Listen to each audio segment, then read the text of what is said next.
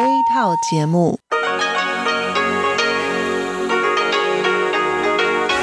ที่นี่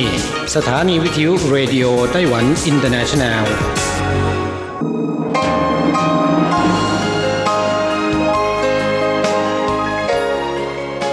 กลับมาฟังขณะนี้ท่านกำลังอยู่กับรายการภาคภาษาไทยเรดิโอไต้หวันอินเตอร์เนชันแนลหรือ RTI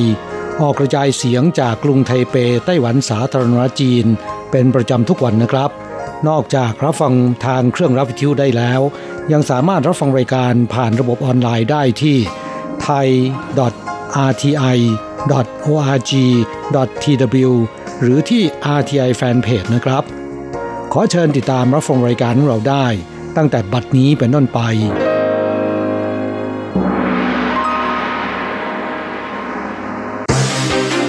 ลำดับแรก ขอเชิญติดตามรับฟัง ข่าวประจำวัน สวัสดีค่ะ คุณผู้ฟังที่เคารพ ช่วงของข่าวประจำวันจากรายการเรดิโอไต้หวันอินเตอร์เนชันแนลประจำวันจันทร์ที่ 2 มีนาคม พุทธศักราช 2563 สำหรับข่าวไต้หวันมีดิฉันการจยากริชยาคมเป็นผู้รายงานค่ะ หัวข้อข่าวมีดังนี้ ไต้หวันมีผู้ติดโรคโควิด -19 เพิ่มขึ้นหนึ่งราย ผู้ติดเชื้อสะสมรวม 41 รายแล้ว หากเจ้าของสัตว์เลี้ยงถูกกักโรค กรุงไทเปจะนำหมาแมวไปกักที่สำนักงงานพิทักษ์สัตว์ มีค่าใช้จ่ายวันละ 200 เหรียญไต้หวันออกกฎหมายห้ามเลือกปฏิบัติต่อแรงงานวัยกลางคนสูงอายุ ฝ่าฝืนปรับสูงสุด1ล้าน5แสนเหรียญไต้หวัน เริ่มบังคับใช้ 1 พฤษภาคมนี้ 5 มีนาคมเป็นต้นไปประชาชนในไต้หวันใช้บัตรประกันสุขภาพ ซื้อหน้ากากอนามัยเพิ่มได้อีก 1 แผ่นต่อสัปดาห์ ผู้ใหญ่ 3 แผ่น เด็ก 5 แผ่น ไต้หวันเฮ ส่งออกสับปะรดไปออสเตรเลียได้แล้ว หลังผ่านเจรจานาน 5 ปี ไต้หวันภาคเหนืออากาศเปลี่ยนมาเย็น ส่วนภาคกลางภาคใต้เกือบแตะ 30 องศา ต่อไปเป็นรายละเอียดของข่าวค่ะ ศูนย์บัญชาการควบคุมโรคติดต่อไต้หวันแถลงเมื่อวันที่ 2 มีนาคม ไต้หวันมีผู้ป่วยโรคโควิด -19 เพิ่มขึ้นหนึ่งราย เป็นญาติที่เฝ้าไข้ผู้ป่วยรายที่ 34 ทำให้ขณะนี้ไต้หวันมีผู้ป่วยยืนยันสะสมรวม 41 ราย ในจำนวนนี้เป็นผู้ป่วยสัมผัสกับผู้ป่วยรายที่ 34 รวม 5 รายสำหรับผู้ป่วยรายที่ 41 เป็นหญิงวัย 20 กว่าปี บุตรสาวของผู้ป่วยรายที่ 34 ไม่มีประวัติเดินทางไปต่างประเทศในช่วงที่ผ่านมา นอกเหนือจากอาการภูมิแพ้แล้วไม่แสดงอาการป่วยใด ๆ เมื่อวันที่ 15-26 กุมภาพันธ์ เคยมาเฝ้าไข้ผู้ป่วยรายที่ 34 หลายครั้ง และช่วยเช็ดตัวให้ผู้ป่วย วันที่ 28 กุมภาพันธ์ หน่วยงานสาธารณสุขกำหนดให้ทำการตรวจเชื้อผู้สัมผัสและกักโรคในโรงพยาบาล ผลการตรวจครั้งแรกเป็นลบ ผลการตรวจครั้งที่ 2 เป็นบวก และวันนี้ผลการตรวจยืนยันเป็นผู้ติดเชื้อ หน่วยงานสาธารณสุขจึงติดตามเฝ้าระวังผู้สัมผัสกับผู้ป่วยรายที่ 41 นี้ 289 คน จนถึงขณะนี้ตรวจเชื้อแล้ว 231 คน ในจำนวนนี้ยืนยันพบเชื้อ 5 คน ผลตรวจเป็นลบ 197 คน ส่วนที่เหลืออยู่ในระหว่างทำการตรวจ และจะเฝ้าระวังอาการของผู้สัมผัสเหล่านี้อย่างใกล้ชิด ข่าวต่อไป ฮ่องกงมีรายงานพบสุนัขที่เจ้าของติดโรคโควิด -19 พลอยติดเชื้อด้วยนั้นทำให้ประชาชนเริ่มกังวลว่า เชื้อสามารถแพร่ระบาดในสัตว์ด้วยได้หรือไม่ เทศบาลกรุงไทเปจึงประกาศสั่งการ หากประชาชนจำเป็นต้องถูกกักโรค สัตว์เลี้ยงก็จะต้องถูกนำตัวไปกักที่สำนักงงานพิทักษ์สัตว์ โดยมีค่าใช้จ่ายดูแลวันละ 200 เหรียญไต้หวันจำกัดเพดานค่าใช้จ่ายสูงสุดไม่เกิน 3,000 เหรียญไต้หวันแม้เรื่องสัตว์เลี้ยงจะต้องถูกกักโรคด้วยหรือไม่นั้น ประชาชนยังมีเสียงแตกออกเป็นหลายฝ่าย อย่างไรก็ตาม คณะกรรมการการเกษตรไต้หวัน ได้ร่างแบบแผนวิธีการตรวจโรคสัตว์เลี้ยงแล้ว และจะนำไปหารือร่วมกับศูนย์บัญชาการควบคุมโรคติดต่อ หากผู้เชี่ยวชาญให้การรับรอง ก็จะเริ่มร่างรายละเอียดแบบแผนการตรวจโรคได้โรคโควิด -19 จะติดต่อไปยังสัตว์เลี้ยงได้หรือไม่นั้น คณะกรรมการการเกษตรเห็นว่ายังไม่มีหลักฐานชี้ชัดว่าสามารถติดต่อได้ ด้านสัตวแพทย์ให้ความเห็นว่า สัตว์เลี้ยงไม่สามารถเป็นผู้ติดเชื้อได้ แต่อาจเป็นโฮสต์ให้เชื้ออาศัยได้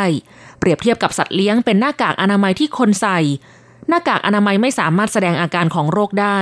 สุนัขและแมวก็ไม่สามารถแสดงอาการของโรคได้ แต่บนตัวของหน้ากากอนามัยเอง เป็นแหล่งที่มีเชื้ออยู่ จึงขอแนะนำให้เจ้าของอย่าปล่อยให้คนแปลกหน้าสัมผัสสัตว์เลี้ยงและประชาชนก็อย่าเข้าใกล้กับสุนัขและแมวของผู้อื่นมากจนเกินไป หากสัมผัสแล้วต้องล้างมือให้สะอาด ข่าวต่อไป สืบเนื่องมาจากแรงงานที่มีอายุมากมักประสบกับปัญหาที่ใหญ่ที่สุด คือการถูกเลือกปฏิบัติจากอายุ และการถูกตีตราเหมารวมจากสังคม เมื่อเดือนพฤศจิกายนปีที่แล้ว สภานิติบัญญัติจึงได้อนุมัติผ่านข้อกฎหมาย เรื่องการห้ามเลือกปฏิบัติต่ออายุ ในกฎหมายส่งเสริมการจ้างงานแรงงานวัยกลางคนและสูงอายุและสภาบริหารไต้หวันประกาศว่าจะเริ่มบังคับใช้ในวันแรงงานสากล 1 พฤษภาคมนี้เป็นต้นไป หากนายจ้างเลือกปฏิบัติต่อแรงงานวัยกลางคนหรือสูงอายุในการสมัครงาน การประเมินคะแนนการทำงาน การฝึกอบรมและอื่น ๆ มีอัตราโทษปรับตั้งแต่ 3 0 0แสนถึง1ล้าน5แสนเหรียญไต้หวัน ตามคำจำกัดความของกฎหมายฉบับนี้ วัยกลางคนหมายถึง ผู้มีอายุ 45 ปีบริบูรณ์ขึ้นไป และวัยผู้สูงอายุหมายถึง ผู้มีอายุ 65 ปีบริบูรณ์ขึ้นไป นอกจากนายจ้างที่เลือกปฏิบัติต่อแรงงานวัยกลางคนและสูงอายุ จะถูกลงโทษปรับสถานหนักแล้ว หากนายจ้างอ้างว่าไม่ได้เลือกปฏิบัติด้วยเรื่องอายุ นายจ้างมีหน้าที่ยกหลักฐานขึ้นพิสูจน์มิฉะนั้นจะถือว่าเลือกปฏิบัติจากอายุ ข่าวต่อไป เมื่อวันที่ 2 มีนาคม ศูนย์บัญชาการควบคุมโรคติดต่อไต้หวันประกาศว่า จากการที่ไต้หวันมีกำลังการผลิตหน้ากากอนามัยเพิ่มสูงขึ้น ตั้งแต่วันที่ 5 มีนาคมนี้เป็นต้นไป ประชาชนที่ใช้บัตรประกันสุขภาพแห่งชาติยืนยันตน สามารถซื้อหน้ากากอนามัยเพิ่มได้อีกคนละ 1 แผ่นจากมาตรการเดิม ราคาแผ่นละ 5 เหรียญไต้หวัน โดยสามารถซื้อหน้ากากอนามัยผู้ใหญ่เพิ่มเป็น 3 แผ่นต่อสัปดาห์ หน้ากากอนามัยเด็กเพิ่มเป็น 5 แผ่นต่อสัปดาห์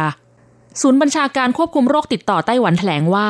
จากสถิติร้านที่จัดจำหน่ายทั่วประเทศ รวมร้านขายยาจ่ายยา ที่เป็นคู่สัญญากับสำนักงงานประกันสุขภาพแห่งชาติ มีปริมาณการจัดจำหน่ายหน้ากากอนามัยผู้ใหญ่จากวันละ 400 แผ่น เพิ่มขึ้นเป็น 600 แผ่น หน้ากากอนามัยเด็กมีเหลือในหลายแห่ง ยังคงจัดจำหน่ายวันละ 200 แผ่น โดยจำกัดเฉพาะเด็กอายุต่ำกว่า 13 ปี ที่มีบัตรประกันสุขภาพแห่งชาติ ส่วนที่เหลือกฎเกณฑ์ในการซื้อและราคาไม่เปลี่ยนแปลง อูซิ่วเหมยผู้อำนวยการสำนักงงานคณะกรรมการอาหารและยา กระทรวงสาธารณสุขและสวัสดิการไต้หวันระบุว่ากำลังการผลิตหน้ากากอนามัยในสัปดาห์นี้ คาดว่าเฉลี่ยอยู่ที่วันละ 8 ล้าน2แสนแผ่น หลังจากปรับเปลี่ยนแล้ว ปริมาณการจัดจำหน่ายหน้ากากอนามัยที่ต้องใช้บัตรประกันสุขภาพแห่งชาติยืนยันตนในการซื้อ จากเดิมวันละ3ล้าน9แสนแผ่น จะเพิ่มขึ้นเป็นวันละ5ล้าน2แสนแผ่นกำลังการผลิตส่วนที่เหลือ จะจัดให้ตามความต้องการต่อการรักษาพยาบาล การควบคุมโรค และอุตสาหกรรมต่างๆ ข่าวต่อไป ต้หวันกับออสเตรเลียผ่านการเจรจากันยาวนานถึง 5 ปี ในที่สุดเมื่อวันที่ 2 มีนาคม สำนักงงานกักกันโรคพืชและสัตว์ประกาศว่า ผลสับปะรดสดของไต้หวัน ได้รับอนุญาตให้ส่งออกไปจำหน่ายยังออสเตรเลียได้แล้ว เมื่อปีที่แล้วสับปะรดไต้หวันมีปริมาณการส่งออกไปจำหน่ายต่างประเทศประมาณ 50,000 ตัน ในอนาคตจะขยายตลาดส่งออกให้ใหญ่ยิ่งขึ้นทั้งนี้สับปะรดเป็นสินค้าผลไม้ส่งออกอันดับหนึ่งของไต้หวัน ในช่วงไม่กี่ปีมานี้ ปริมาณการส่งออกมากเป็นอันดับหนึ่ง เมื่อปีที่แล้วไต้หวันมีปริมาณการส่งออกสับปะรดกว่า 50,000 ตัน มูลค่ากว่า 60 ล้านดอลลาร์สหรัฐ ปัจจุบันสับปะรดสดของไต้หวันสามารถส่งไปจำหน่ายยังแคนาดา ญี่ปุ่น เกาหลี จีนแผ่นดินใหญ่ ฮ่องกง มาเลเซีย มาเก๊า บรูไน สหรัฐอาหรับเอมิเรต บาเรน อินโดนีเซีย ปาเลา เกาะกวม หมู่เกาะมาแชล เนเธอร์แลนด์ และรัสเซีย ข่าวต่อไป กรมอุตุนิยมวิทยาไต้หวันรายงานพยากรณ์อากาศว่า อิทธิพลจากลมมรสุมตะวันออกเฉียงเหนือทำให้ภาคเหนือและภาคตะวันออกเฉียงเหนืออากาศค่อนข้างเย็น อุณหภูมิลดลงจากเมื่อวานเกือบ 5 องศาเซลเซียส อุณหภูมิสูงสุด 18-22 องศาเซลเซียสฮวาเหลียและไถตรง 20-22 องศาเซลเซียส ภาคกลางและภาคใต้เกือบแต่30 องศาเซลเซียส ภาคเหนือและพื้นที่ฝั่งตะวันออกมีฝนตกเป็นช่วงๆในบางพื้นที่ ภาคใต้บริเวณภูเขามีฝนตกปรอยๆ เป็นช่วงๆ ส่วนพื้นที่อื่นๆ มีเมฆมากจนถึงท้องฟ้าแจ่มใส วันอังคารที่ 3 มีนาคม ลมมรสุมตะวันออกเฉียงเหนืออ่อนกำลังลงเล็กน้อย ฝั่งตะวันออกมีฝนตกเป็นช่วงๆในบางพื้นที่ ภาคเหนือมีฝนตกปรอยๆ ส่วนพื้นที่อื่นๆ มีเมฆมากจนถึงท้องฟ้าแจ่มใส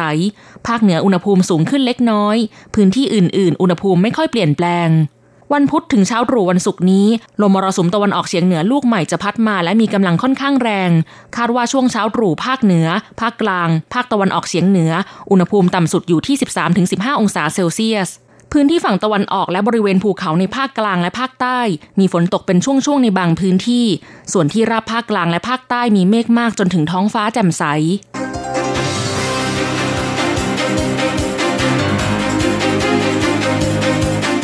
คุณผู้ฟังครับต่อไปเป็นข่าวต่างประเทศและข่าวประเทศไทย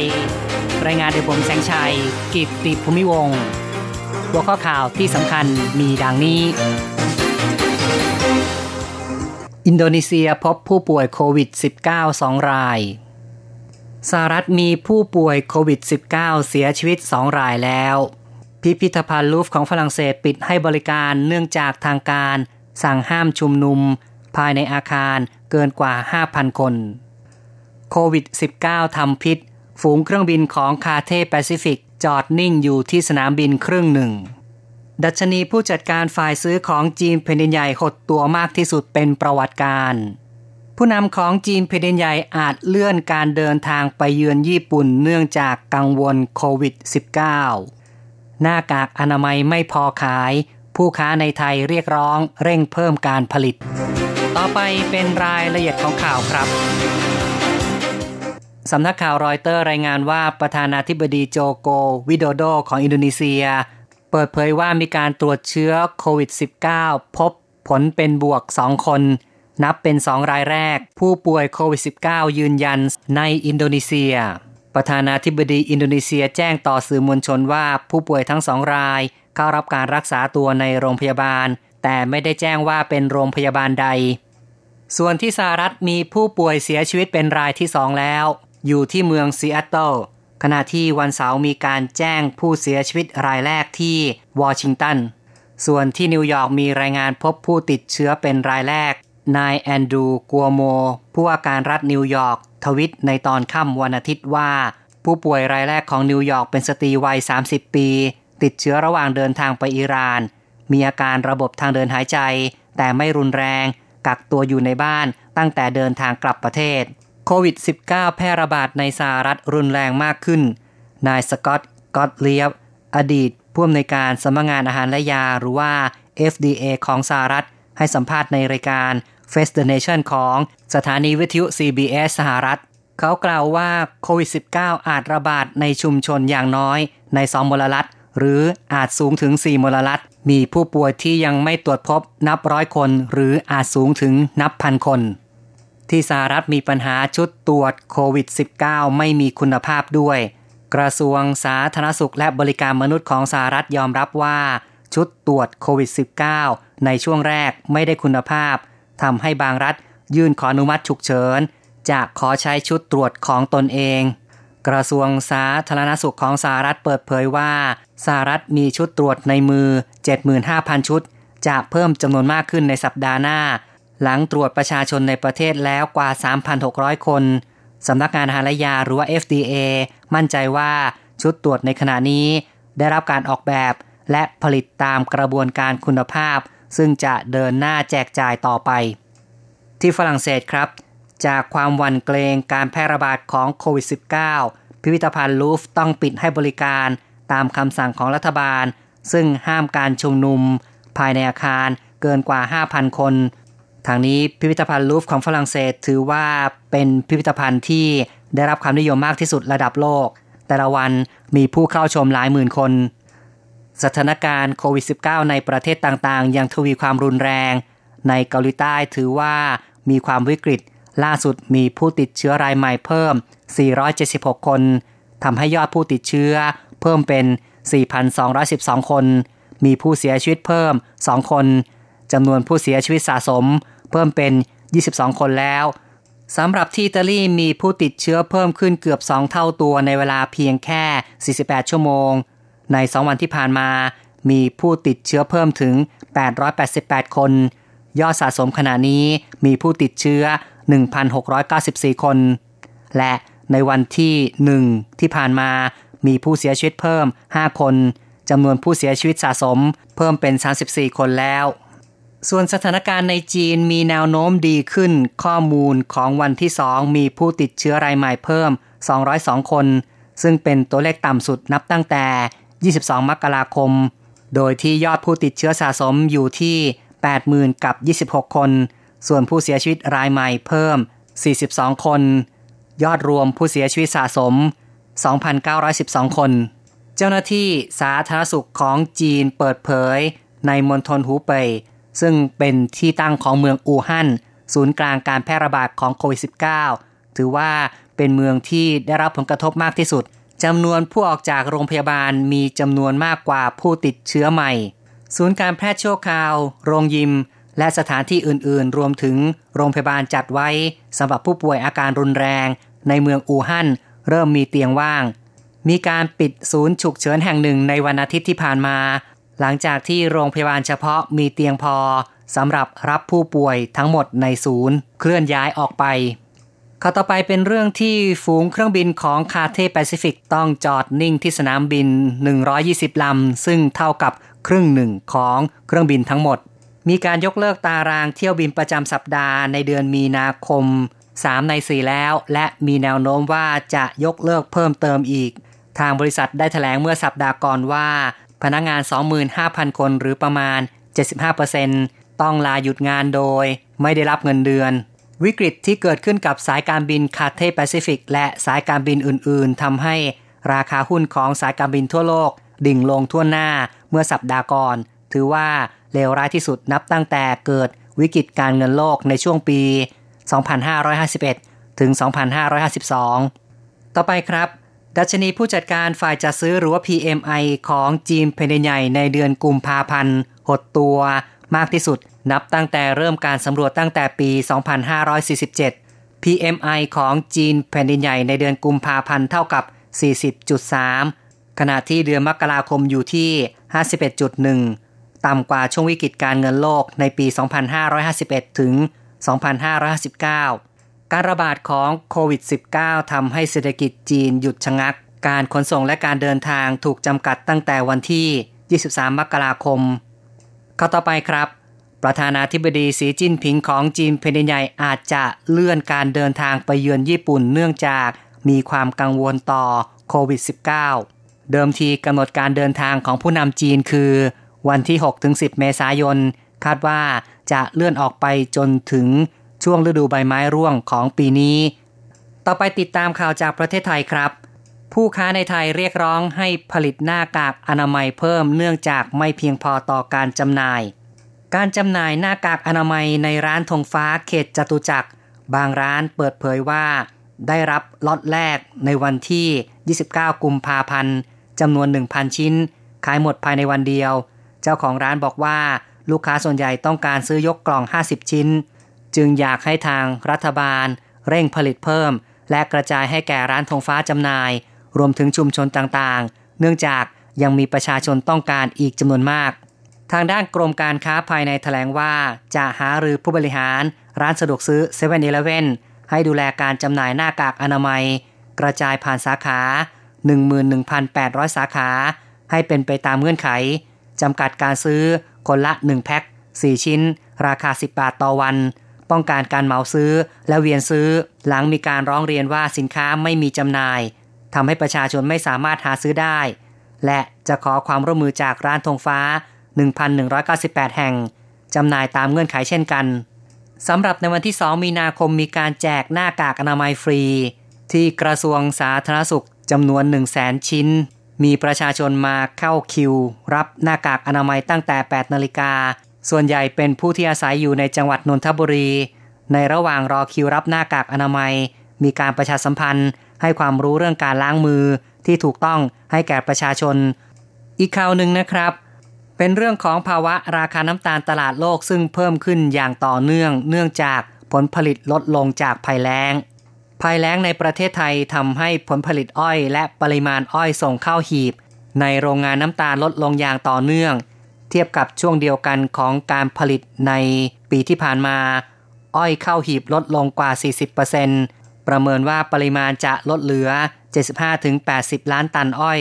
ราคาน้ำตาลตลาดโลกเพิ่มขึ้นต่อเนื่อง ล่าสุดอยู่ที่ 14-15 เซนต์ต่อปอนด์ คุณผู้ฟังครับต่อไปเป็นรายงานอัตราแลกเงินอ้างอิงตอนบ่ายของวันที่ 2 มีนาคม โอนเงิน 10,000 บาทใช้ 9,840 เหรียญไต้หวัน แลกซื้อเงินสด 10,000 บาทใช้ 1190 เหรียญไต้หวัน และโอนเงินหนึ่งเหรียญสหรัฐใช้ 30.16 เหรียญไต้หวัน ข่าวจากอาเทียในวันนี้จบลงแล้วครับ的爱向全世界传开，永恒的关怀，来自台湾之音，R T I。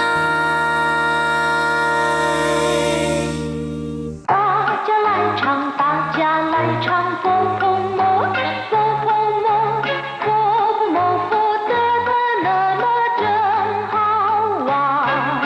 สวัสดีครับเพื่อนฟัง พบกันในวันนี้เราจะมาเรียนสนทนาภาษาจีนกลาง ภาคเรียนที่สองบทที่ 7 ของแบบเรียนชั้นต้น บทที่ 7 ฟั่งเจียวันหยุดหรือว่าหยุดพัก ในบทนี้เราจะมาเรียนคำสนทนาภาษาจีนกลางที่เกี่ยวกับวันหยุดหรือว่าการหยุดงาน ซึ่งมีความสำคัญโดยเฉพาะผู้ที่ทำงานหรือว่าเรียนหนังสือ จะต้องเรียนรู้หรือว่าพูดให้ได้คล่องเพื่อใช้ในยามจำเป็น อันดับแรกนะครับเรามาฟังคุณครูอ่านบทเรียนในจังหวะปกติ และอย่างช้าๆอย่างละหนึ่งรอบ ขอให้อ่านตามด้วยนะครับ第七课放假一课文明天放假为什么呢因为明天是元旦放几天假放两天假明天放假为什么呢因 为明天是元旦，放几天假？放两天假。ครับผู้ฟังมาอธิบายความหมายของบทเรียนกันนะครับ第七课放假บทที่7วันหยุดหรือว่าหยุดพักฟังจ้าแปลว่าวันหยุดหรือว่าหยุดพักนะครับ明天放假 วันพรุ่งนี้หยุดพักหรือว่าวันพรุ่งนี้เป็นวันหยุดหมิงเทียนก็คือพรุ่งนี้ ถ้าเป็นวันนี้ต้องบอกว่าจิงเทียน วันมะรืนนี้เป็นเข้าเทียนหมิงเทียนฟ่างจ้า พรุ่งนี้หยุดงาน พรุ่งนี้เป็นวันหยุดวุ้ยสมนะ เพราะอะไรหรือทำไมหรือยิ่งเวิงเทียเพราะว่าพรุ่งนี้เป็นวันขึ้นปีใหม่因为 แปลว่าเพราะว่าหมิงเทียนวันพรุ่งนี้ชื่อแปลว่าเป็นยิ่งเว่ยหมิงเทียนชื่อเพราะว่าวันพรุ่งนี้เป็นเหวียนต้านวันขึ้นปีใหม่ วันขึ้นปีใหม่ในที่นี้หมายถึงวันขึ้นปีใหม่ตามปฏิทินสากลนะครับ แต่ถ้าหากว่าเป็นวันขึ้นปีใหม่ของชาวจีน หรือว่าเทศกาลตรุษจีน ต้องบอกว่าชวนเจี๋ยไม่ได้เรียกว่าเหวียนตั้นนะครับ放几天假หยุดกี่วัน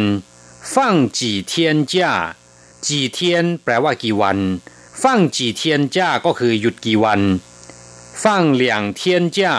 หยุดสองวัน เหลี่ยงเทียน แปลว่าสองวัน เพื่อนผู้ฟังบางท่านอาจจะสงสัยนะครับว่าทำไมต้องอ่านว่าเหลี่ยงเทียนทำไมไม่พูดว่า เออเทียน ความแตกต่างระหว่าง เออและเหลี่ยง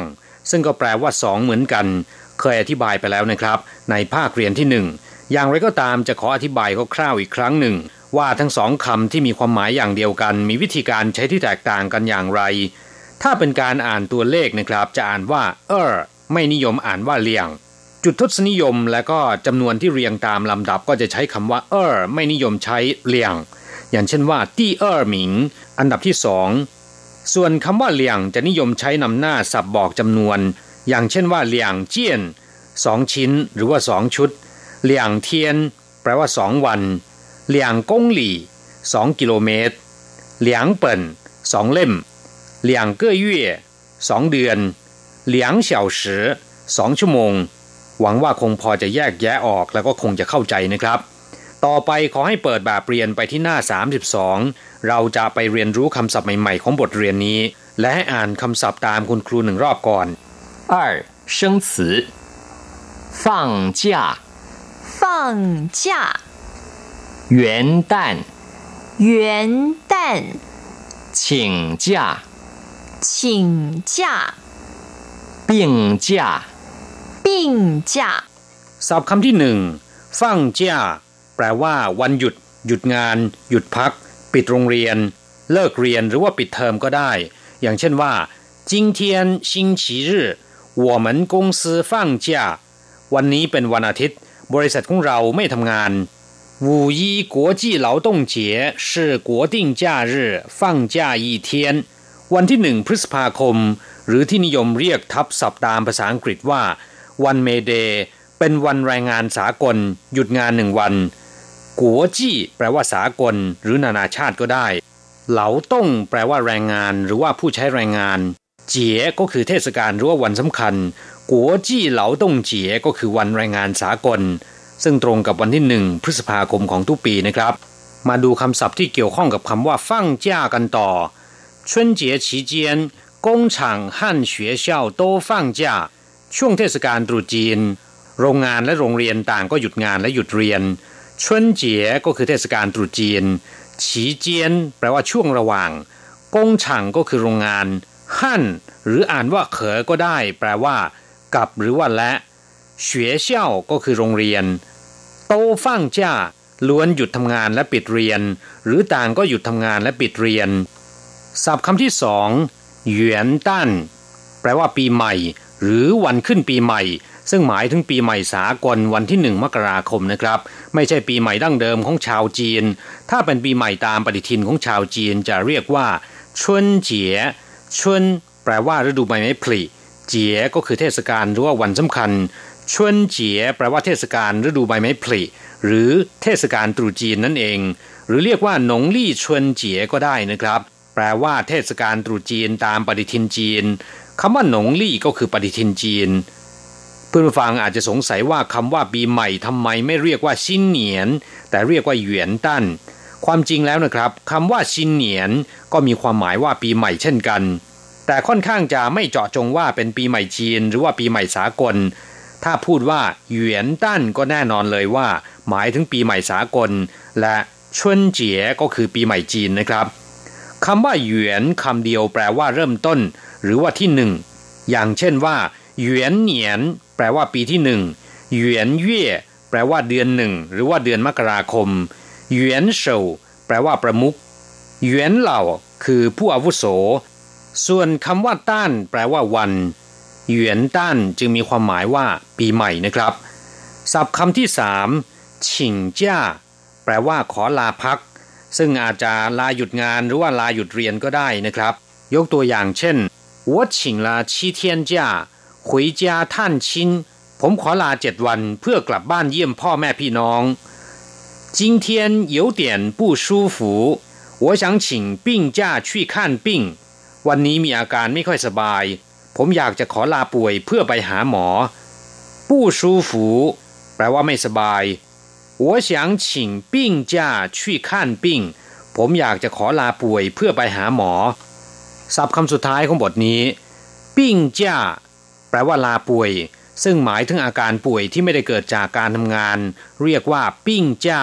หรือว่าป่วยทั่วๆไปนะครับสำหรับลากิจในภาษาจีนเรียกว่าชื่อจ้าคำว่าชื่อที่แปลว่า เรื่อง แปลว่า ธุระปะปังชื่อจ้าแปลว่าลากิจนะครับ อย่างเช่นว่า他有重要的事情要办必须请事假เขามีธุระจำเป็นต้องไปจัดการ จะต้องขอลากิจ นอกจากลาป่วยลากิจแล้ว การลาก็ยังมีอีกหลายประเภทด้วยกันนะครับ อย่างเช่นว่า กงเจ้า หมายถึงการลางานปกติเพื่อไปทำงานหลวง ซึ่งอาจจะเป็นของโรงงานเองหรือว่างานสาธารณะอื่นๆนะครับ เรียกว่า กงเจ้า โดยทั่วไปการลาในลักษณะแบบนี้ จะเป็นไปตามคำสั่งของโรงงานของบริษัทหรือว่าของทางการ เพราะฉะนั้นจะมีค่าจ้างตามปกติ เรียกว่ากงเจ้าส่วนการลาป่วยที่เกิดจากการทำงานเรียกว่ากงชังเจ้า ซึ่งจะมีค่าจ้างตามปกติเช่นกัน อย่างเช่นว่า工作时受伤可以请工伤假ได้รับบาดเจ็บในขณะที่ทำงานสามารถลาป่วยจากงานได้กลับมาฟังในบทนี้ หวังว่าท่านจะสามารถนำไปใช้เป็นประโยชน์ได้นะครับ เราจะกลับมาพบกันใหม่ ในบทเรียนถัดไป สวัสดีครับ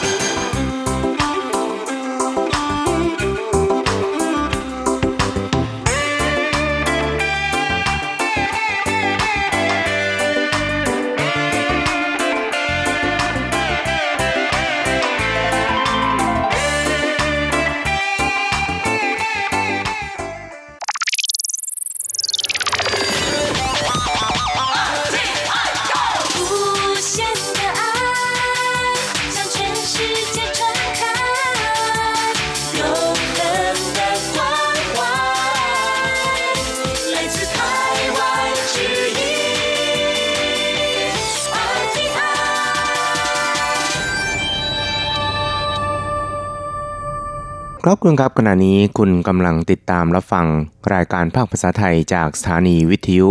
RTI ซึ่งส่งกระจายเสียงจากกรุงไทเป ประเทศสาธารณรัฐจีนอยู่นะครับและต่อไปนั้นก็ขอเชิญคุณผู้ฟังติดตามรับฟังรายการกระแสประชาธิปไตย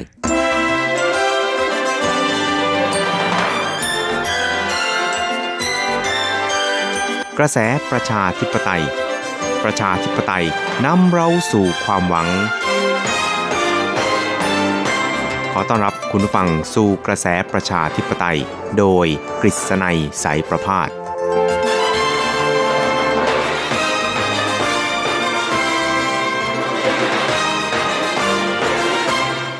วัสดีครับคุณผู้ฟังที่รักและเคารพทุกท่านครับ ผมกฤษณัยสารพาดก็กลับมาพบกับคุณผู้ฟังอีกครั้งหนึ่งครับ ในช่วงเวลาของกระแสประชาธิปไตยนะครับ ซึ่งก็จะพบกันเป็นประจำทุกสัปดาห์ครับ ในค่ำวันจันทร์แล้วก็เช้าวันอังคาร 3 ครั้งด้วยกันนะครับ ก็จะนำเอาเรื่องราวความเคลื่อนไหว ที่น่าสนใจทางด้านการเมืองในไต้หวันในช่วงที่ผ่านมา มาเล่าสู่ให้กับคุณผู้ฟังได้รับฟังกันครับ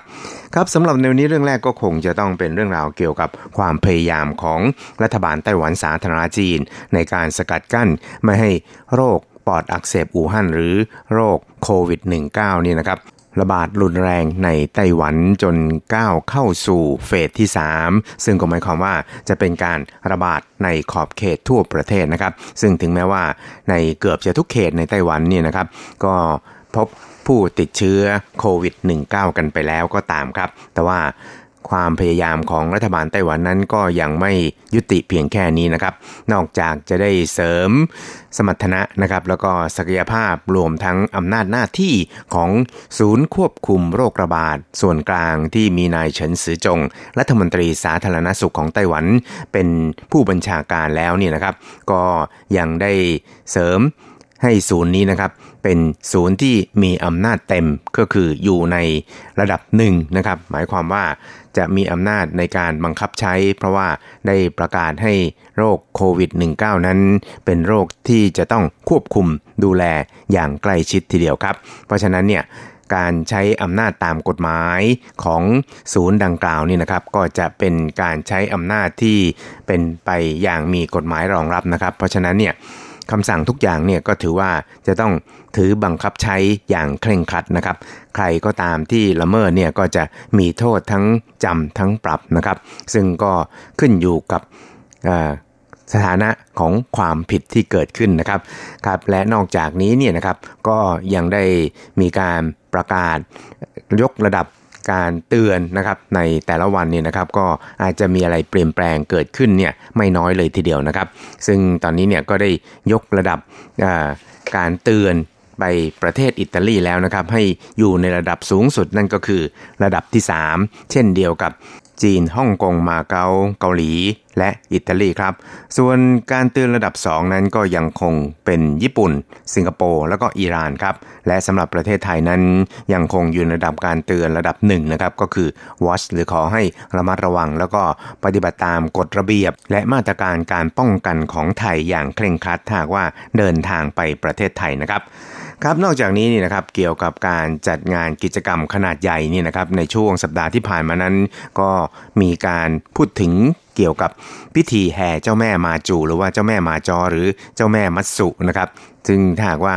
จะเรียกเป็นภาษาไทยนั้นก็น่าจะเป็นเจ้าแม่ทับทิมนะครับ ก็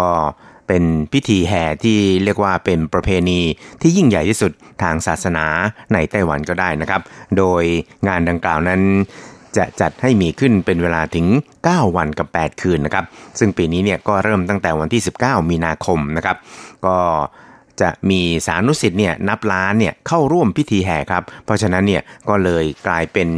เหตุที่ทำให้หลายๆฝ่าย โดยเฉพาะอย่างยิ่งฝ่ายศูนย์บัญชาการของไต้หวันเนี่ยนะครับ วิตกกังวลว่าอาจจะกลายเป็นช่องโหว่ของเครือข่ายการป้องกันโรคโควิด -19 ไปได้ครับ เพราะฉะนั้นเนี่ยก็ได้ออกมาเรียกร้องนะครับ ให้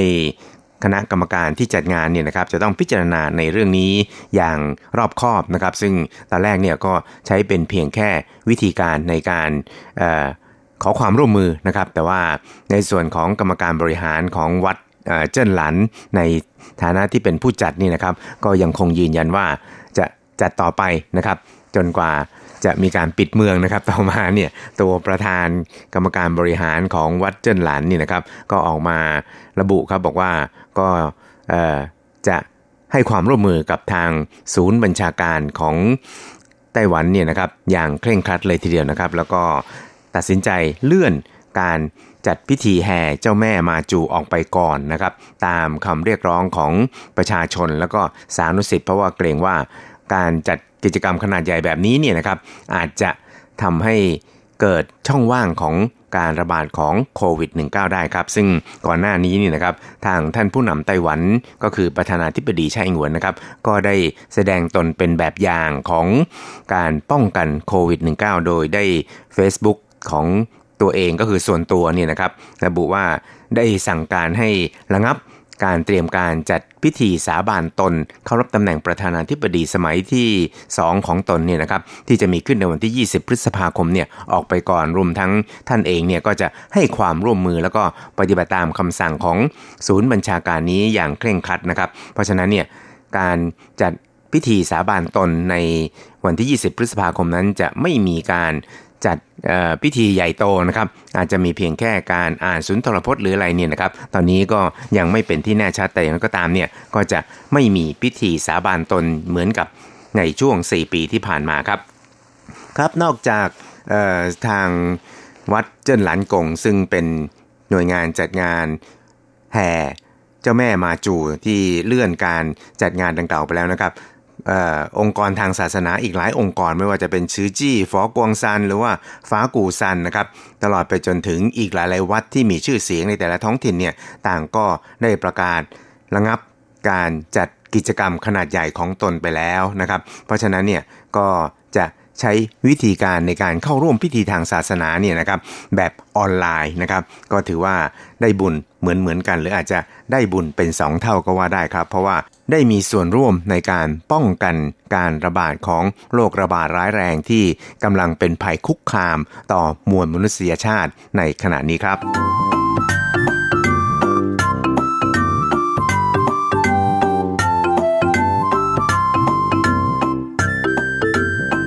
ครับสำหรับอิตาลีนะครับซึ่งไต้หวันนั้นก็ยกระดับเป็นระดับเตือนในระดับที่ 3 ก็คือระดับสูงสุดนะครับ ก็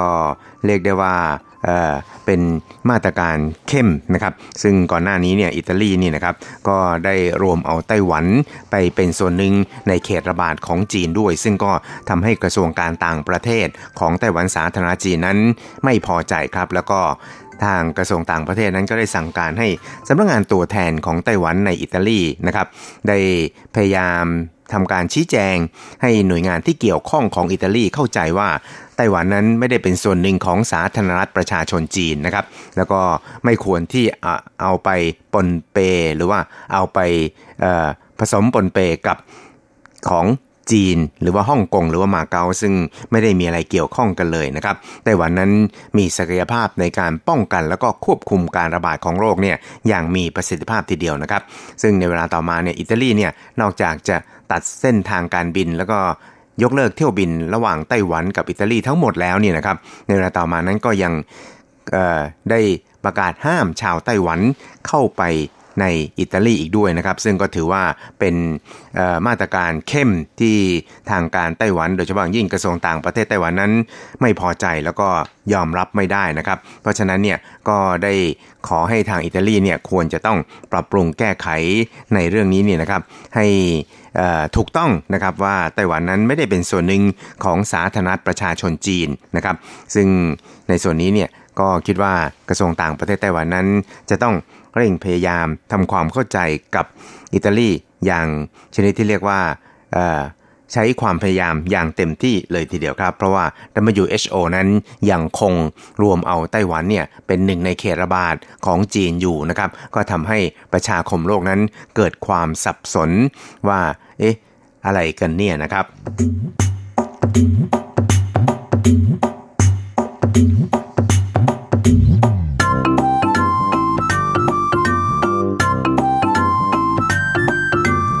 นึ่งครับเราก็ไปดูเกี่ยวกับการเมืองที่เกี่ยวกับการระบาดของโรคระบาดร้ายแรงของทั่วโลกนะครับ ซึ่งก็เป็นเรื่องราวเกี่ยวกับกรณีที่ไต้หวันนั้นยังคงถูกกีดกันอยู่นอกสาระบบของเครือข่ายการป้องกันโรค หรือว่าเครือข่ายแห่งสุขภาพอนามัยในขอบเขตทั่วโลกนะครับ นั่นก็คือองค์การอนามัยโลกหรือ WHO นะครับ ซึ่งในส่วนนี้เนี่ยนะครับ ตอนนี้เนี่ยหลาย ๆ ประเทศเนี่ยต่างก็เริ่มหันมามองถึงช่องโหว่ที่เกิดจากการไม่ให้ไต้หวันเนี่ยเข้าไปมีส่วนร่วมในองค์การอนามัยโลกหรือใน WHO แล้วนะครับ โดยในช่วงสัปดาห์ที่ผ่านมาเนี่ยนะครับ ก็ปรากฏว่าทั้งสสของฝ่ายรัฐบาลและก็ฝ่ายค้านเนี่ยต่างก็ได้มีมติร่วมกันนะครับ ออกแถลงการสนับสนุนรัฐบาลในการขอเข้าร่วม ในกิจกรรมขององค์การอนามัยโลกหรือ WHO นะครับ ซึ่งนายจัวหลงไทย ในฐานะหัวหน้าพัก DPP พักรัฐบาลครับ ก็ได้กล่าวในการประชุมคณะกรรมการบริหารของพักนะครับ บอกว่าตอนนี้เนี่ยนะครับก็มี หลายประเทศมากขึ้นเรื่อยๆนะครับที่ให้การสนับสนุนไต้หวันเข้าเป็นสมาชิกของ WHO นะครับซึ่งตอนนี้เนี่ยก็ถือว่าเป็นหัวเลี้ยวหัวต่อของการที่ไต้หวันจะได้เข้าไปมีส่วนร่วมใน WHO นะครับแล้วก็ยังเป็นสัญลักษณ์นะครับยืนยันได้ถึงการที่ไต้หวันเนี่ยนะครับจะสามารถดำเนินการในส่วนที่เกี่ยวข้องกับการอนามัยของโลก แล้วก็ยืนหยัดในการที่ไต้หวันเนี่ยนะครับจะต้องเข้าร่วมใน กิจกรรมของ WHO อย่างเต็มที่เลยทีเดียวนะครับ และไต้หวันเนี่ยก็จะไม่ยอมละทิ้งความพยายามนี้อย่างแน่นอนเลยทีเดียวนะครับ ซึ่งอันนี้เนี่ยมันก็ขึ้นอยู่กับความสามัคคีภายในของไต้หวันเองนะครับ ซึ่งก็จะถือเป็นปราการหลังที่เข้มแข็งในการผลักดันให้ไต้หวันเข้าไปเป็นส่วนหนึ่งขององค์การอนามัยโลกครับ ครับสำหรับการระบาดของโรคปอด อักเสบอู่ฮั่นหรือที่เรียกกันอย่างเป็นทางการว่าโควิด -19 นี่นะครับ ก็ยังคงขยายตัวต่อไปแล้วก็มีต้นกำเนิดหรือว่าต้นเหตุมาจากพื้นที่ในประเทศจีนนะครับ ทางสภาแห่งชาติไต้หวันนี่นะครับ ก็มีมติ อนุมัติแถลงการร่วมกันนะครับสนับสนุนรัฐบาลเข้าร่วมในกิจกรรมของ WHO นะครับแล้วก็ประนามการที่จีนเนี่ยได้พยายามขัดขวางไม่ให้ไต้หวันเข้าร่วมใน WHO แล้วก็กดดันนะครับกดฐานะของไต้หวันไม่เข้าร่วมในการประชุมสมัชชาใหญ่ขององค์การอนามัยโลก หรือที่เรียกกันว่า WHA นะครับรวมทั้งเรียกร้องให้ WHO นั้นควรจะต้อง ให้ความสำคัญกับความเป็นจริงของข้อมูลข่าวสารต่างๆ แล้วก็แก้ไขข้อมูลต่างๆ ให้ถูกต้องนะครับ โดยแยกเอาไต้หวันออกจากข้อมูลที่เป็นเขตระบาดของเมืองจีนออกมาเป็นอออีกส่วนหนึ่งนะครับ ซึ่งในส่วนนี้นะครับนายจัวหลงไทยหัวหน้าพัก DPP พักรัฐบาลไต้หวันนั้นก็ได้ระบุชัดเลยทีเดียวนะครับว่า ความสามัคคีภายในของไต้หวันเองนั้น ถือว่าเป็นพลังสำคัญอันยิ่งใหญ่นะครับ ที่จะทำให้ไต้หวันมีโอกาสเข้าไปเป็นส่วนหนึ่งของ WHO โดยเฉพาะอย่างยิ่งในช่วงขณะนี้เนี่ยถือว่าเป็นช่วงหัวเลี้ยวหัวต่อก็ว่าได้เลยทีเดียวนะครับ ซึ่งในตอนนี้เนี่ยก็มีหลายประเทศนั้นต่างก็แสดงจุดยืนสนับสนุนไต้หวันแล้วนะครับ ไม่ว่าจะเป็นญี่ปุ่นสหรัฐแคนาดา ออสเตรเลีย หรือว่าฝรั่งเศสนะครับ ต่างก็ได้แสดงท่าทีสนับสนุนไต้หวันอย่างชัดเจนเลยทีเดียวครับ ซึ่งนอกจากจะแสดงท่าทีที่เป็นมิตรกับไต้หวันแล้วนะครับ การแสดงท่าทีเหล่านี้เนี่ยก็มีระดับที่สูงขึ้นจนถึงระดับนายกรัฐมนตรีก็ว่าได้ทีเดียวครับ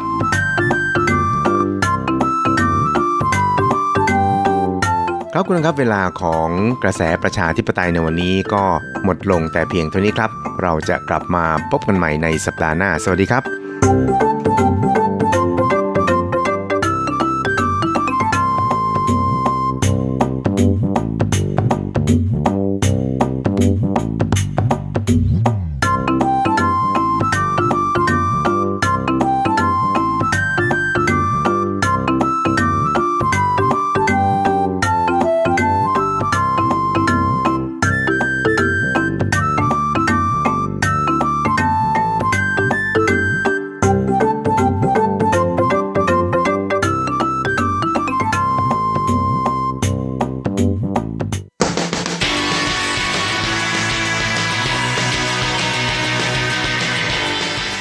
ปัจจุบัน โลกปัจจุบัน เปลี่ยนแปลงตลอดเวลา ทุกอย่างไม่หยุดอยู่กับที่ ย้อนอดีต ย้อนดูเรื่องราว วัฒนธรรม ความคิด ความเป็นอยู่ของผู้คนในอดีต มองปัจจุบัน ย้อนอดีตดำเนินรายการโดย แสงชัย กิตติภูมิวงศ์รจรัสยนต์สุวรรณ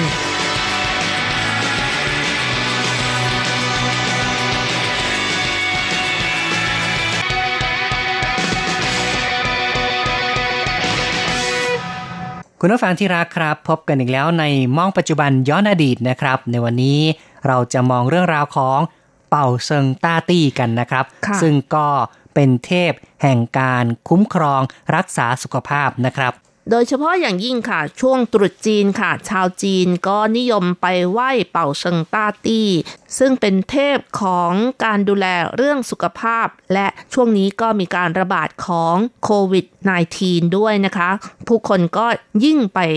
ไหว้กันเยอะด้วยนะคะ ใช่ครับก็คือตั้งแต่ตรุษจีนผ่านมา ผู้คนก็นิยมไปไหว้เจ้าตามที่ต่างๆ หนึ่งในเทพองค์นั้นก็คือเป่าเซิงต้าตี้นั่นเองครับ และตอนนี้ ไวรัสโคโรนาหรือว่าโควิด -19 เนี่ยนะครับ ก็ระบาดอย่างที่บอกไว้ หลายคนก็นึกว่าน่าจะหาที่พึ่งทางใจด้วยครับ ก็พากันไปไหว้เทพเจ้าด้วยเช่นกันค่ะไม่เพียงแต่ว่าไหวในช่วงที่เป็นวันคล้ายวันเกิดของเทพเป่าเซิงตาตีนะคะ ซึ่งตรงกับวันที่ 15 เดือน 3 ตามปฏิทินจีนก็ยังไม่ถึง แต่ก็มีคนไปไหว้กันเยอะแล้วค่ะ ไปเส้นไหว้ตามวัดจีนหรือว่าศาลเจ้าที่สร้างขึ้น จากเหนือจรดใต้ก็มีหลายแห่งด้วยกันค่ะ ใช่ครับ ก็ตอนนี้เข้าเดือนมีนาคมนะครับ ซึ่งวันเกิดของเป่าเซิงต้าตี้ถ้าจะนับตามปีของจีนก็คือวันที่ 15 เดือน 3 แต่ว่าถ้านับตามสุริยคตินะคะ ก็คือวันคล้ายวันเกิดของเทพเป่าเซิงต้าตี้ตรงกับวันที่ 7 เมษายนค่ะ ครับก็คือในปีนี้นะครับจะตรงกับวันที่ 7 เมษายนก็อีกเดือนหนึ่งนะครับค่ะศาลเจ้าหรือว่าวัดจีนที่มีการเส้นไหว้เป่าเซิงต้าตี้ที่ดัง ๆ ในไต้หวันก็ได้แก่ศาลเจ้า เฉวยจ่าฉือจี้ค่ะ ซึ่งตั้งอยู่ที่นครไถหนัน แล้วก็ศาลเจ้าเป่าเซิงต้าตี้ นครนิวไทเป และศาลเจ้าต้าหลงต้ง เป่าอันตั้งอยู่ในกรุงไทเปค่ะ ครับ ก็เรียกได้ว่าเออศาลเจ้าดัง ๆ ในไต้หวันก็มีหลายแห่งนะครับ ที่นับถือเป่าเซิงต้าตี้นอกจากนี้ก็ยังมีอีกหลายเมืองนะคะ อย่างเช่นที่ตั้นสุยก็มีซันจือ จิวชั่วเป่าเซิงต้าตี้ แล้วก็ที่จังหว้าลู่กังก็มีนะคะ แล้วก็เถาหยวนเอ่อเหรินโซ่กงก็มีเช่นกันค่ะ หลายที่เลยเนาะนะครับค่ะ แต่ว่ากล่าวกันว่าองค์ที่ประดิษฐานอยู่ที่ไถหนันนั้นก็เป็นองค์ที่แยกร่างมาจากจีนแผ่นดินใหญ่อำเภอถงอันมณฑลฮกเกี้ยนค่ะ ซึ่งเป็นบ้านเกิดเมืองนอนของเป่าเซิงต้าตี้ตอนที่เป็นมนุษย์นั่นเองครับ เพราะฉะนั้นในทุกปีก็จะมีการอัญเชิญเป่าเซิงต้าตี้ จากนครไทยนั้นกลับไปเยี่ยมที่จีนแผ่นดินใหญ่บ่อยครั้ง แต่ว่าหลังจากที่ไต้หวันถูกญี่ปุ่นปกครองไปแล้วนะคะ ชาวญี่ปุ่นก็ห้ามให้ทำพิธีกรรมแบบนี้ค่ะด้วยเหตุนี้เอง ชาวไต้หวันเองที่นับถือเป่าเซิงต้าตี้ ก็มีการอัญเชิญท่านไปยังบริเวณปากทะเลนะคะ แล้วก็มีการหันหน้าเทพ เป่าเซิงต้าตี้ไปยังทะเลทำการโยกสักการะกราบไหว้นะคะ ก็คือเป็นการเสริมพลังนั่นเองค่ะ ครับก็คือว่าตามความเชื่อนั้นเนี่ยจะต้องนำเป่าเซิงต้าตี้กลับไปที่จีนแผ่นดินใหญ่ไปเสริมพลัง แต่ว่ามีในช่วงที่ญี่ปุ่นปกครองไต้หวันนั้น ก็ห้ามนะครับ ที่จะทำกิจกรรมเช่นนี้ ชาวไต้หวันก็เลยนำไปได้แค่ปากแม่น้ำคืออยู่ในดินแดนของไต้หวันหันหน้าไปทางจีนแผ่นดินใหญ่นะครับ ก็นับว่าเป็นวิธีการที่จะเสริมพลังอีกอย่างหนึ่งให้แก่เป่าเซิงต้าตี้ที่แยกร่างมาจากจีนแผ่นดินใหญ่นะครับค่ะ อย่างไรก็ตามนะคะ พิธีกรรมต่างๆ ที่มีการเส้นไหว้เป่าเซิงต้าตี้เมื่อมาอยู่ในไต้หวันแล้วนะคะ ก็มีการปะปนพิธีกรรมต่างๆ เข้าไปด้วยอย่างเช่น มีการแสดง มีการแห่ขบวนที่มีลูกศิษย์ลูกหามากมาย จนถึง พิธีกรรมที่มีความรื่นเริงด้วยนะคะ ในขบวนแห่อย่างที่นครไทยนั้นก็จัดขึ้นทุกปี แล้วก็ในกรุงไทเปต้าหลงต้งเป่าอันกง ก็มีการจัดขบวนแห่เช่นกันนะคะ ครับเป็นสภาพนะครับของการเฉลิมฉลอง การแห่เทพเป่าเซิงตาตี้ซึ่งในหลายที่ก็มีการจัดกันครับ แล้วก็มีความแตกต่างกันในลักษณะของขบวนที่ตกแต่งสิ่งที่เหมือนกันก็คือความเชื่อของประชาชนนั่นเองนะคะ ที่มีความเชื่อว่าเทพเป่าชังต้าตี้นี้ ช่วยปกปักรักษาสุขภาพของมนุษย์ และ ที่วัดไทเปนี่ก็มีการแสดงนิ้วด้วยค่ะครับซึ่งวัดนี้ก็อยู่ตรงข้ามกับวัดของจื้อด้วยนะคะครับก็อยู่ที่เขตต้าถงนะครับของกรุงไทเปครับ ค่ะ วัดนี้ก็เป็นวัดเก่าแก่นะคะ สร้างขึ้นในปี 1742 ค่ะ แต่ว่ามีการบูรณะซ่อมแซม แล้วก็มีการต่อเติมปรับปรุงกันเรื่อยมานะคะ ครั้งล่าสุดก็คือมีการบูรณะ ที่แบบทำกันเยอะๆนะคะ ก็คือปี 1995 ค่ะ มีการระดมทุนจากเอกชนล้วนๆเลยนะคะ สร้างเสร็จต้องใช้เวลานานถึง 7 ปีค่ะอืมก็นับว่าศรัทธาประชาชนนี่ล้นหลามเลยนะครับ ช่วยกันใช่ค่ะสร้างร่วมแรงร่วมใจกันบูรณะ ปฏิสังขรณ์วัดเก่าแห่งนี้ให้มีความงดงามขึ้นมา ค่ะ จนได้รับรางวัลยูเนสโก เอเชียแปซิฟิก ด้านวัฒนธรรมนะคะ ประจำปี 2003 ค่ะ ครับ แหมเนาะก็นับว่าเป็นเรื่องที่น่าภาคภูมิใจ แม้แต่ยูเนสโกก็ยังให้รางวัลเลยนะครับ ค่ะ แล้วก็นอกจากนี้นะคะ ยังได้รับรางวัลจากคณะกรรมการส่งเสริมวัฒนธรรมของไต้หวันในปี 1998 อีกด้วยค่ะ ครับ พูดอย่างนี้นี่น่าไปดูน่าไปชมกันเลย ใช่รับค่ะ เพราะฉะนั้นเราก็บอกสถานที่ ที่ตั้งหรือว่าจุดที่จะเดินไปไปยังไงนะคะ เดินทางยังไงก็คือการเดินทางที่สะดวกที่สุดก็คือนั่งรถไฟฟ้าจากสถานีรถไฟฟ้าเหวียนสันนะคะ ครับ ก็สามารถที่จะเดินไปได้ โดยออกจากสถานีประตูหมายเลขสองนะคะ ก็จะเห็นถนน คู่หลุน แล้วก็เดินไปตามถนน จะมีป้ายบอกทาง เดินตรงไปเรื่อยๆนะคะ ข้ามสี่แยกแรกไป ถึงสี่แยกที่สองก็จะเห็นต้าหลงเจียนะคะ ครับ เราไม่รู้เหมือนกันว่าคุณผู้ฟังจะนึกภาพตามได้หรือเปล่า ถ้าไม่ได้นี่ก็ใช้วิธีการ Google Map ก็แล้วกันนะครับค่ะเขียนว่าเออวัดอะไรเอ่ยครับ ไทเปต้าหลงต้งเป่าอันกงนะคะนะครับ เป่าอันกงเนี่ยนะครับก็เสิร์ชจากชื่อนี้นะครับ ก็เชื่อว่าสามารถที่จะหาได้นะครับ ต่อไปเราก็เป็นช่วงของการย้อนอดีตฟังเรื่องราวของเป่าเซิงตาตี้กันนะครับ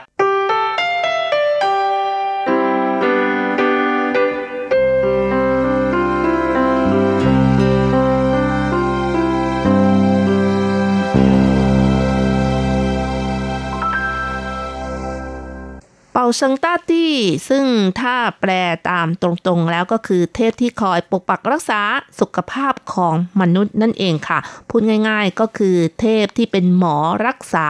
นะคะ สาเหตุเทพองค์นี้เป็นเทพที่ดูแลในเรื่องของสุขภาพก็เพราะว่าตอนที่มีชีวิตอยู่นั้น มีฝีมือในการรักษาโรคภัยไข้เจ็บต่างๆนะคะ ครับ ก็เป็นแพทย์นะครับ เป็นหมอในการที่จะรักษาโรคให้แก่มนุษย์นะครับ เมื่อท่านเสียชีวิตไปแล้ว ท่านก็กลายเป็นเทพค่ะ ก็หมายถึงว่าประชาชนยกย่องนะครับ นับถือว่าเป็นเทพเจ้าครับครับก็ต้องบอกว่าในสมัยที่เทพองค์นี้มีชีวิตอยู่ในโลกมนุษย์นะครับ ก็เป็นยุคที่การแพทย์ในโลกเรานั้นยังไม่เจริญ แล้วผู้คนก็ยากจนนะครับ เทพเป่าเซิงที่เป็นมนุษย์ก็เลยช่วยรักษาโรคให้ประชาชนค่ะ หลังจากที่ท่านเสียชีวิตไปก็ได้เป็นเทพนะคะ เพราะฉะนั้นก็เป็นที่นับถือของประชาชน โดยเฉพาะอย่างยิ่งนักธุรกิจที่ประกอบการด้านการแพทย์และยานะคะ เป็นองค์เทพที่เท่าแก่เปิดร้านขายสมุนไพรจีน และแพทย์แผนจีนนิยมไปเส้นไหว้กันค่ะ ครับ สำหรับในเรื่องของความเป็นมาในประวัติของท่านนะคะ ตอนท่านมีชีวิตอยู่นั้น ท่านก็ชื่อว่าอูเทาค่ะ เกิดในยุคของราชวงศ์ซ่ง ในหมู่บ้านไปเจียวอำเภอถงอันมณฑลฮกเกี้ยนค่ะ บิดามารดาเป็นคนที่มีศีลธรรม แล้วก็ชอบช่วยเหลือผู้อื่น เล่ากันว่าตอนที่อูเทาจะ มาเกิดเป็นมนุษย์นั้น ในคืนหนึ่งมารดาก็ได้ฝันถึงตัวเองนั้นกินเต่าสีขาวลงไปในท้องนะคะ เมื่อตื่นขึ้นมาก็รู้ว่าอันนี้ก็คือความฝันนะคะ แต่ก็คิดว่าเป็นเรื่องสิริมงคล ในคืนที่มารดาจะคลอดนะคะ ก็มีสิ่งอัศจรรย์เกิดขึ้นอีกเช่นกันค่ะ ก็คือมีลำแสงสีรุ้งแดงส่องเข้ามาในห้อง แล้วก็มีกลิ่นหอมทั่วค่ะ เห็นเทพสามองค์มาส่ง แหมนับว่าเป็นนิมิตหมายที่ดีๆ ทั้งนั้นเลยนะครับ เหมาะสมกับเรื่องของเป็นเทพเจ้าเลยนะครับ ค่ะ นอกจากนี้แล้วโดยนิสัยของท่านนะคะ ในยามเด็กก็เป็นคนที่ฉลาดมีคุณธรรมเหนือเด็กอื่นๆนะคะ ชอบดูหนังสือแล้วก็หนังสือคัมภีร์ต่างๆ เมื่ออ่านแล้วก็จดจำได้หมดค่ะ สามารถย้อนหลังกลับก็มีความ คล่องแคล่วอีกด้วยนะคะ รู้หลักของฟ้าดิน มักจะมีความคิดในใจว่าอยากจะช่วยเหลือเพื่อนมนุษย์นะคะนับว่าเป็นบุคคลที่มีจิตใจดีตั้งแต่เด็กนะครับ แล้วก็มีความเฉลียวฉลาดว่างั้นเถอะนะครับ ใช่ค่ะ นอกจากนี้แล้วก็ยังชอบเอาหญ้าไปรักษาสัตว์นะคะ และหลังจากนั้นก็ไปศึกษาวิชาการแพทย์กับอาจารย์ต่างๆ เป็นจำนวนมากเลยค่ะ ได้ความรู้มากมาย สามารถจดจำแล้วก็เรียนรู้อย่างรวดเร็ว จนมีความรู้ด้านการแพทย์ที่มีความเฉพาะทางนะคะครับเมื่ออายุได้ 17 ปีก็เริ่มรักษาคนไข้ แต่อยู่มาปีหนึ่งนะคะ เกิดโรคระบาดในหมู่บ้าน ผู้คนล้มตายเป็นจำนวนมาก ซึ่งรวมทั้งมารดาของอูเทาด้วย เขารู้สึกเสียใจมากเลยนะคะ หลังจากนั้นจึงเดินทางไปที่ต่างๆ เพื่อศึกษาเทคนิคการรักษาโรคนะคะ ครับ ก็คือวิชายังไม่เก่งมากก็เลยไม่สามารถแก้ไขสถานการณ์ในขณะนั้นได้ เลยต้องหาความรู้เพิ่มเติมนะครับ ค่ะ หลังจากนั้นก็เจอเซียนนะคะ แล้วก็เซียนก็ถ่ายทอดวิชาให้ โดยได้วิชาที่ถ่ายทอดมาจากหวังหมู่เนียงเนียง ซึ่งดูแลในเรื่องของยาอายุวัฒนะอีกด้วยค่ะ อ๋อเนาะนะครับคือมีเทพที่เป็นใหญ่บนฟ้ามาช่วยถ่ายทอดวิชาให้ด้วย นอกจากนี้แล้วยังมีการบันทึกในหนังสือการแพทย์จีน ซึ่งเล่ากันว่าเอ่อเป่าเชิงต้าตี้นั้นได้รักษาด้านอายุรกรรมและสัญญกรรม ช่วยประชาชนชาวจังโจวเฉียนโจวและท่านยังรักษาสัตว์ได้ด้วย อย่างเช่น รักษาตาของมังกร รักษาคอของเสือหายได้ด้วยนะคะ เป็นเทพที่มีความเมตตาไม่เพียงแต่ต่อมวลมนุษย์นะครับ ต่อสัตว์ทั้งหลายก็รักษาโรคให้ด้วย เพราะฉะนั้นเวลาไปวัดที่มีการเส้นไหว้เป่าเซิงต้าตี้นะคะ อาจจะมีเสืออยู่ใต้โต๊ะด้วยนะคะ เพราะตามเรื่องเล่านะคะ ก็บอกว่า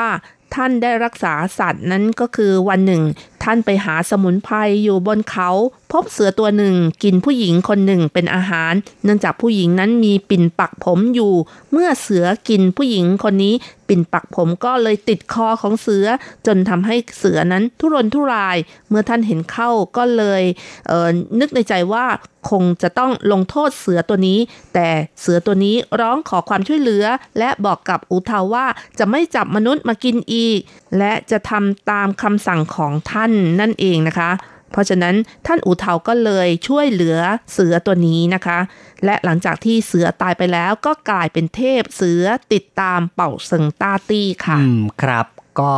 เป็นเรื่องอภินิหารที่เล่าเป็นตำนานนะครับ เกี่ยวกับเป่าเซิงต้าตี้กับเสือด้วยครับ เพราะฉะนั้นเวลาไปวัดที่มีการบูชาเป่าเซิงต้าตี้ ก็คอยดูนะคะว่ามีเสือตัวหนึ่งอยู่ใต้โต๊ะหรือเปล่านะคะ ถือเป็นเทพขุนพลของท่านนั่นเองค่ะ ครับ วันนี้เราก็พูดคุยกันมาพอสมควรนะครับ ในเรื่องของความเชื่อเกี่ยวกับการรักษาพยาบาลในหมู่ชาวจีนที่มีต่อเทพเป่าเซิงต้าตี้กันครับ เอาละครับ อย่าลืมกลับมาพบกับ มองปัจจุบันย้อนอดีตในครั้งต่อไปนะครับ ในครั้งนี้อำลาไปก่อน บ๊ายบาย สวัสดีครับ สวัสดีค่ะ